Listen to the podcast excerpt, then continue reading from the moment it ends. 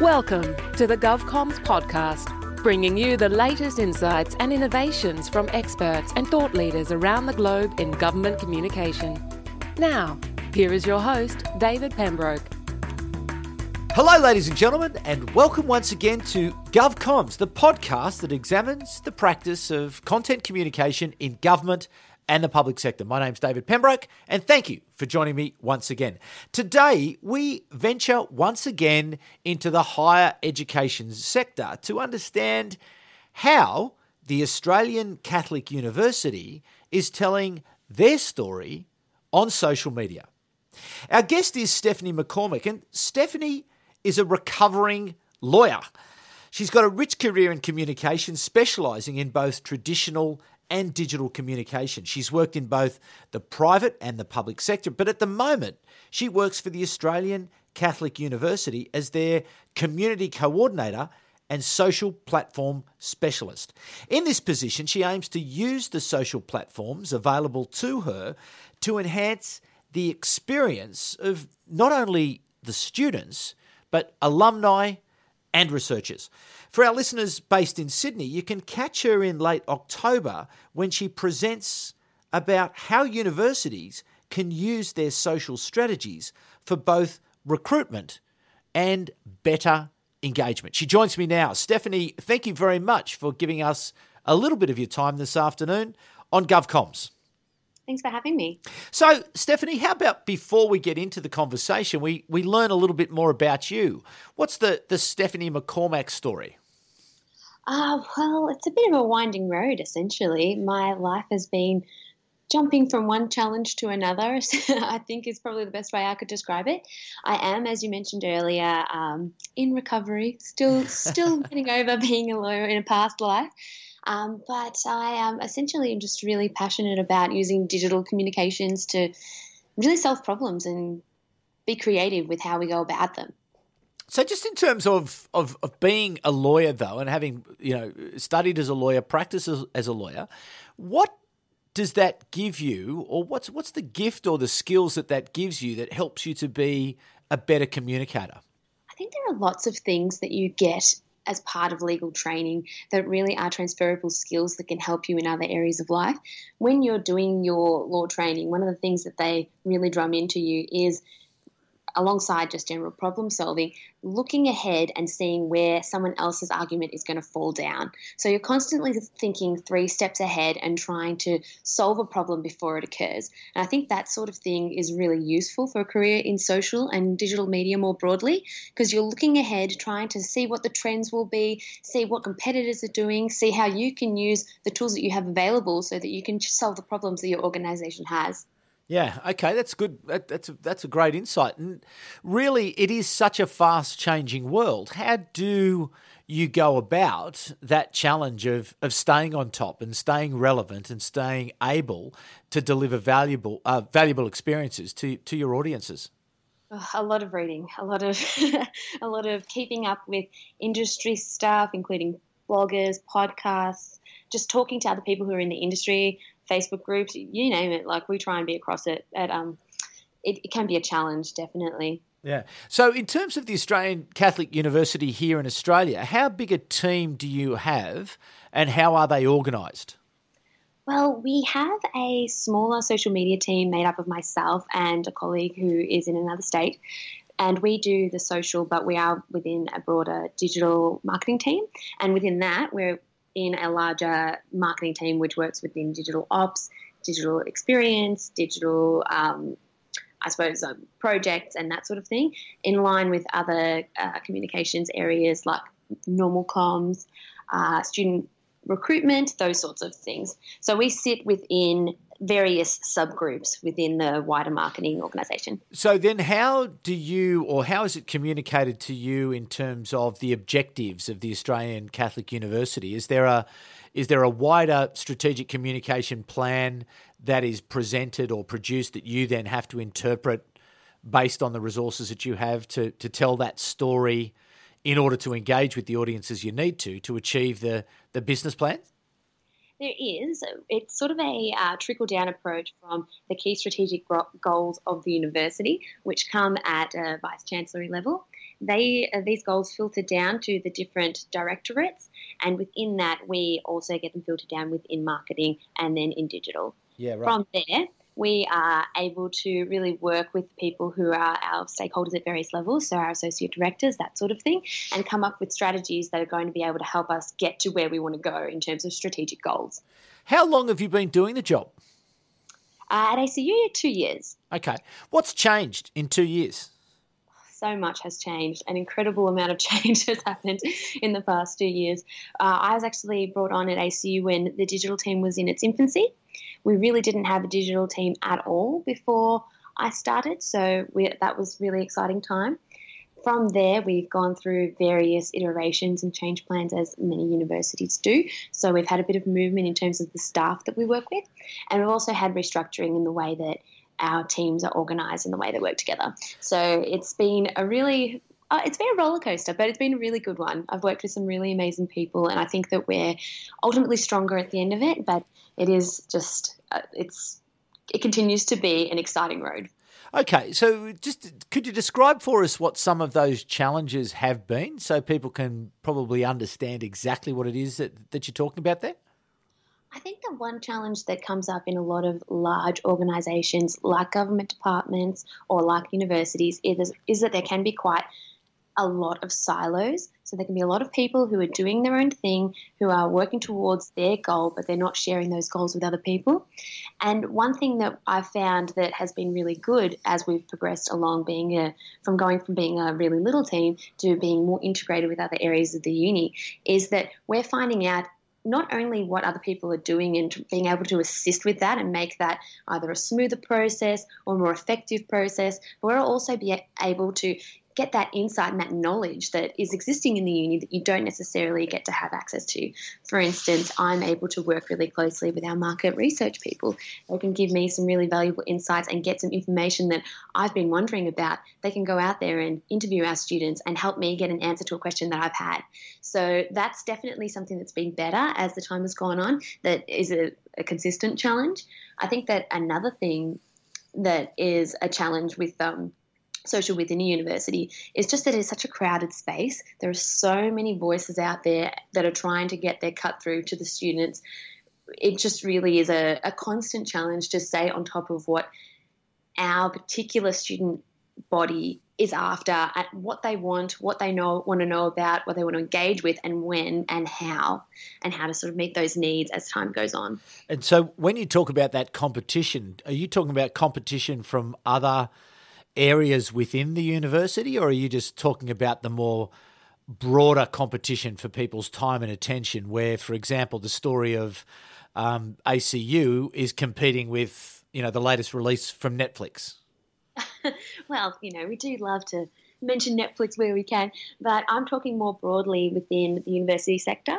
We do have a lot of organisations out there who are offering similar kinds of courses, and it can be a real challenge to show your point of difference uh, we do have a lot of competition, not only from universities, but also private institutions and other forms of online learning. So we're really having to try and show the value of a university education first and foremost, but also show it to the people in the different areas that we operate in, which unlike a lot of universities in Australia, we're actually operating nationally. So we have to make sure that we step up and showcase what we have to offer on the national scale. Okay. Now, before we get to that, I just want to go back to activating uh, internal resources in support of the effort that you are doing because you, you speak of silos and obviously there are universities are wonderful places because they're full of people they're full of smart people engaging people who are doing lots of interesting sorts of work. But as you said before people have got their head down focused on what they're doing and perhaps they don't understand that either you're there to perhaps assist them to draw attention to what they're doing,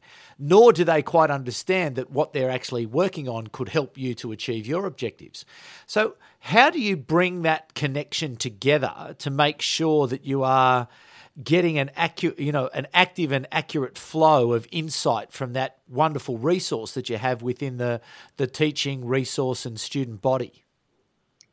It's not so much an issue now, but back when we were a smaller team, a newer team, we really had to go out and essentially be our own evangelists. We had to go out to the people who were in the different faculties, who were in the different research institutes, in the different departments, and explain what it was that we did. So I did a lot of essentially stakeholder management where I went out and explained how social media could potentially help people in what they were doing. So, in the cases of the researchers, we could use social media to recruit for their research projects, for instance, we could get them participants. In the case of researchers who were trying to get grants, we could assist them with raising their profile so that they were getting more interest within the media and trying to get more publicity that way. In terms of working with um, different areas around the university, in terms of making you know students engaged and enjoy their time in university, we would go to the student enrichment coordinators and say, look, what have you got on this week? What have you got on this month? What could we support across social media and how can we really get this out to the students in a way that's meaningful and makes your events even more worthwhile for the students and for you to put on because people know about them. We really had to go out and be our own advocates, and it came down to a lot of people management, a lot of making yourself useful and showcasing what social tools we had. And that's how we really got to the place that we are in today. Do you still have to maintain that given that there is turnover in position and that you are you find yourself having to sort of spend the shoe leather and get up behind from behind the desk and go and have those conversations and continue to have those conversations to explain the value of being involved on the social uh, platform? Oh, definitely. Because the double edged sword that is social media is that you'll always have people who see it as a solution to all of their problems, but on the flip side of that, you'll have people who don't see the value in it at all. So you really need to be able to balance those two audiences that you're always going to have to contend with and make sure that you've consistently got messages going out and that if there is turnover within uh, say a department, you make sure that you make the effort to go out and introduce yourself and let you let them know how you can help and how they can help you. That so must be that, that, must be difficult given the you know di- dispersed nature of the national campus of the Australian Catholic University. That you've got a presence in lots of the major capital cities, but they're certainly not joined up. It is, and we do many a good teleconference. Too. We actually have a lot of internal tools that we use too. We're actually on uh, Workplace for uh, Facebook by Workplace. Yep. Facebook for Workplace, I should say, uh, which really helps us with our internal communications. We do a lot of um, stand up meetings. Uh, quite a few of our groups at the uni work in an agile format now where we'll have stand ups every morning and we'll have everyone involved on those. So we just make sure that we have a lot of face time and then also, in lieu of being face to face, ear time on the phone. Okay. So listen, just to um, uh, double back to this that sense of competition where you know the ACU, like other universities, is competing for a scarce resource, which is a, a student, and trying to convince them. How do you use storytelling and the distribution of stories through social to position the ACU as as, as the, the best choice for somebody? We do it in quite a few different ways. We have a lot of different tactics that we use when we're trying to get out to the students that we either want to target or the students who've already expressed interest in us, whether or not that's by coming to one of our events, going to our website, doing their own research. There's a few different ways that we are getting across to these different groups of people.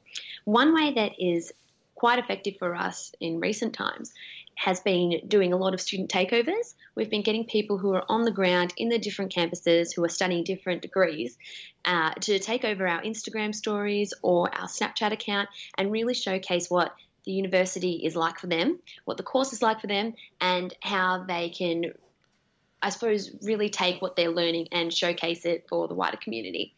We've found that that's really an effective way of getting a realistic and authentic description of what university life is like out to the people who really want to know about it. So our prospective students, particularly in that school leaver group, which is you know your you know your ten to twelve sort of subset, we find that that sort of technique is really not only well received, but it also is something that we find the current students really engage with as well. So it builds them up not only to be a resource for us to sell the university, but to be an engaged student and an engaged alumni member once they graduate. So it really has a lot of benefits, ticks a lot of boxes for us. We use that technique instead of, or I suppose alongside your more traditional video of someone who's just joined the university and is doing an XYZ course because it's for one, taking advantage of a new technology that is available to us. It's also speaking to people in a language they want to be spoken to and that they find real and engaging and authentic. And it also helps us to get over the hurdle of having such a disparate amount of campuses and different locations where we don't actually have a social media person present. Yeah. Oh, interesting. It's interesting. We were talking with uh, Jenna Bradwell from the University of Sydney a few weeks ago, and they used the same sort of idea. So I'm sure that that must be used by quite a few universities because it does seem to me to be a way to get to the heart of or to the essence of an organisation through the people who are living that particular experience. Definitely. And something that we, I suppose, try to use as a selling point for ourselves, which puts us a little bit aside from some of the other bigger universities is that we have a lot of community engagement. So we like to showcase how we engage with the community and how students can engage with their communities as well. And that's a real selling point for us as an institution and as part of our mission. So, yeah, the showcasing the students' uh, engagement with the community is a really beneficial part of that as well. And in terms of the, the values and the and the, the, the mission and the vision of the ACU, how centrally do you locate those in terms of your storytelling? Are they a central driver to the to the brand that you're trying to create? It is in a part because essentially ACU is a Catholic institution, but it's not a, an institution that only welcomes people who are Catholic. Anyone can come. It's a publicly funded university, and we encourage people from all you know ends of the spectrum to attend. So it is something where it is key to the identity, but it's not necessarily key in a Catholic sense. So we want to make sure that people show that are shown that when they come to ACU, they are going to get those opportunities to engage with their community, to create, you know, a real difference in the world, take university placements that are at not for profits and that sort of thing. So it is kind of a, a key component of our advertising to the students, but it wouldn't be the only thing that we would focus on. Mm-hmm. Okay, you say you've been there over the last two years and, and you talk about change.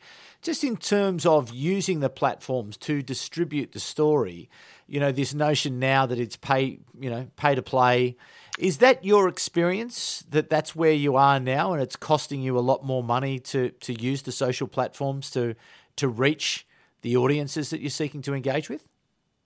On the one hand, yes, it's definitely reality that we are all having to deal with. That Facebook, in particular, and, and Instagram to an extent, really demands that you commit a large amount of financial backing to all of your posts to really get that cut through to the audiences that you want to reach.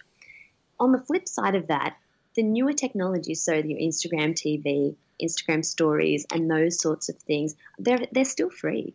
We can still use them without having to have any substantial costs involved on a day to day. So they're definitely helping us to get that cut through, get that really engaging content out there without a substantial cost. But unfortunately, the reality is that for our larger campaigns, so the major student recruitment campaigns during the year, you do need to allocate a substantial amount of funds to that. And that's a challenge for you know businesses, organisations across the board. Mm, but that's interesting, isn't it? Those new um, uh, iterations of these platforms, such as Instagram TV, Instagram Stories. It's the same playbook, isn't it? Get people on, get them using the, the you know the early adopters, build the audience. Doesn't cost you too much in a way, and, and when it reaches a certain point, I'm sure that the uh, the tariffs will arrive. well, you know, Mark Zuckerberg didn't get to where he, is thinking ahead. So. yeah. No, it's fascinating, isn't it? Like they and that, it, it, just as a perhaps not looking at the university, when you sort of sit back and look at this wider context of social, uh, do you see some exhaustion? Do you see some drop off? Do you see a change in habits that uh, are, are taking place? That people are perhaps not quite as engaged as they once were, maybe even you know twelve months ago. I think that all of the issues that we've had in recent times with privacy, the Cambridge Analytica scandal, all that sort of thing, has definitely built a level of distrust amongst certain communities. There are some people who are deciding that social media is not necessary for their life and they're turning away from it. But then on the flip side of that, there are always new platforms, new things for people to be engaged with, new features, and particularly with the younger demographics. As time goes on, their social media use is going to change. We used to think of Facebook as the platform where everyone is, but we all know now that the reality is that younger people see it as an increasingly older person's platform. They're still going to use Facebook just as matter of course for say researching, you know, the institutions they want to go to, have a look at that, see what's going on, and it is still recognized as a platform that is useful for updating information in a timely manner.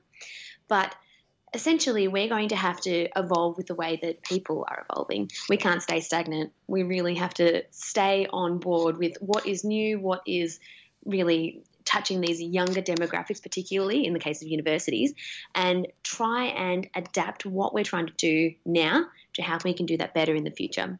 Mm, that's a that's a big challenge, isn't it? And I sort of I, I often uh, sort of reflect on people who are in roles like yourselves and uh, about the challenge of that that you know staying current 24/7 fast moving environment platforms you know new platforms coming in new tactics new techniques new you know it's how do you cope with that? How, how do you manage that in yourself so as that you don't you know fry yourself? Well i think um essentially having a love for the industry helps with that. I think that if I didn't enjoy the work, I would definitely, you know, I, I wouldn't be doing it anymore. You know, five years or six years or seven years is, is, a long time in social media. It is still an industry that hasn't been along for, around for that long. But the people who are, say, veterans of it now have been in it for a few years definitely are all I suppose people who are in it for the love of the game. Yeah, but there's also a lot of people who are fried, aren't there? Like, you know, you see them, they're these sort of hollow people who've been around for a long time, and you can just see that it's sucked the life out of them. Yeah, I think that it is a it is a reality that you need to be able to check yourself. You need to be able to disconnect and take that time. I'm actually a really avid hiker. I like to go out and out into the middle of nowhere when I travel and just disconnect completely. My own social media platforms are not of using social media. I say do as I say, not as I do. essentially because of what you're saying. You don't necessarily have that much to give. You can sometimes have days where you will be looking at the depths of despair of the internet you know, it can be quite taxing emotionally and just just the volume of it, it just keeps going. It just never stops. So one thing I do like to do is make sure that I take some time out where I do disconnect. I will have days where I try and make it so that I have a lot of face-to-face contact with people. I'll be talking to people on the phone. I won't be on the front line completely stuck behind ads manager all day. And I'll also make sure that if I have leave stockpiled, I'll I'll take it and I'll go somewhere and do something amazing. And I think that the big thing that a lot of social people definitely struggle with is being able to ask for help, because if you are a, you know a, the one person who is managing everything for your organization you feel like you can't stop. You don't want to ask for help. You don't and you don't necessarily trust other people to be able to do the job for you because it can be complicated and a lot of people I think incorrectly assume that just because you've got a Facebook account that you can do everything that a person who works in social every day can do. Yeah. So but but it's not as if it's but the other the other challenge is isn't it it's not as if it's a, a single channel uh, you know channel i used to work as a, a, a, radio reporter on a on a national radio network and that's what i used to work for and i used to work for a particular part of that radio network whereas if we look at the role that you're doing you've got multiple networks that you have to feed that all have different needs and different requirements and different challenge, you know challenges. Like you I'm sure that you communicate slightly differently on Facebook as you do to Instagram as you do to YouTube as you do to Snapchat you know Twitter etc so you you use those as different channels. And so it's such a complex task.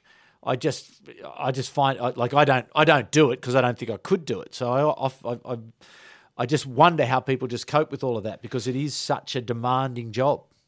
It is quite demanding, and you've nailed it. We do have a lot of different platforms that we have to work with to create content that speaks in a language that the people are speaking in on those platforms.